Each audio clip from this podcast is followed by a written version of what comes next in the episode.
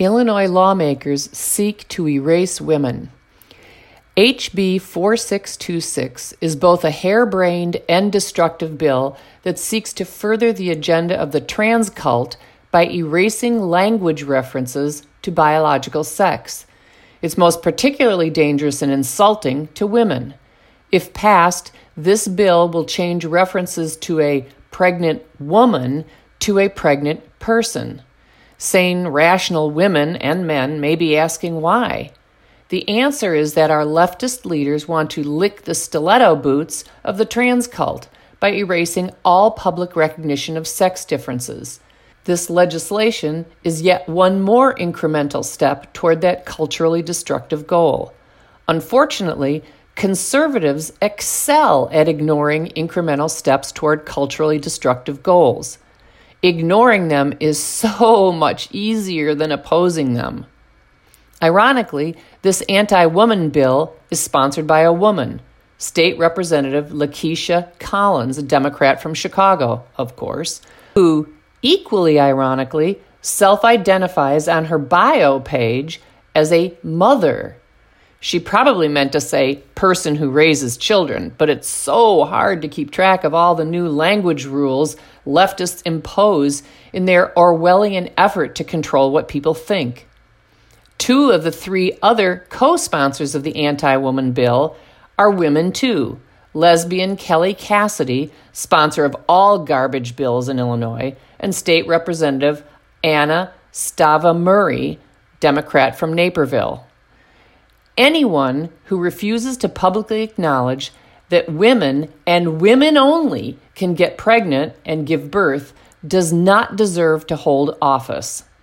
This bill will also expunge every occurrence of the pronouns he, she, his, and her from existing laws pertaining to children, as well as the words uncle, aunt, nephew, niece, great uncle, great aunt, stepmother, stepfather, stepsister, and stepbrother. If passed, expect to see more of this kind of propagandistic rhetoric. Like this Harvard Med and Continuing Education tweeted, quote, ethnic minority pregnant and birthing people suffer worse outcomes and experiences during and after pregnancy and childbirth. Or in June 2022, the Biden administration released its fiscal year budget, in which the word mothers was stricken and replaced with birthing persons. Here's what it said to help end this high rate of maternal mortality and race based disparities in outcomes among birthing people dot dot dot. Apparently, the censors didn't notice the term maternal, which too is on the chopping block among trans cultists and their censorious collaborators.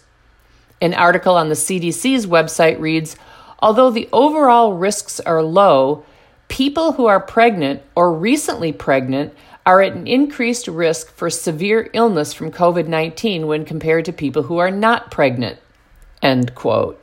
And then, under Speaker of the House Nancy Pelosi's oppressive reign, the terms father, mother, son, daughter, brother, sister, uncle, aunt, nephew, niece, husband, wife, father in law, mother in law, son in law, daughter in law, brother in law, sister in law, stepfather, stepmother, stepson, stepdaughter, stepbrother, stepsister, half brother, half sister, grandson, or granddaughter are stricken from the text of House rules.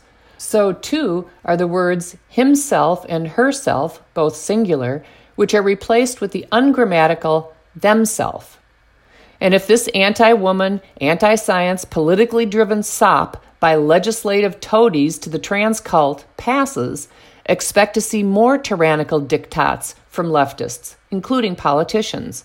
Expect to see mandates issued in Illinois' General Assembly, Congress, and government schools requiring the use of desexed and inclusive language.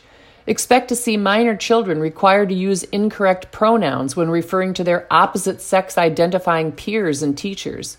Refusal to comply will result in discipline. The goal of the trans cult is not and never has been to respect diversity. The goal has always been to coerce capitulation to the trans cultic desire to eradicate all public recognition of sex differences. Their goal is to erase biological sex as a meaningful and culturally affirmed anthropological phenomenon. Don't let them do it.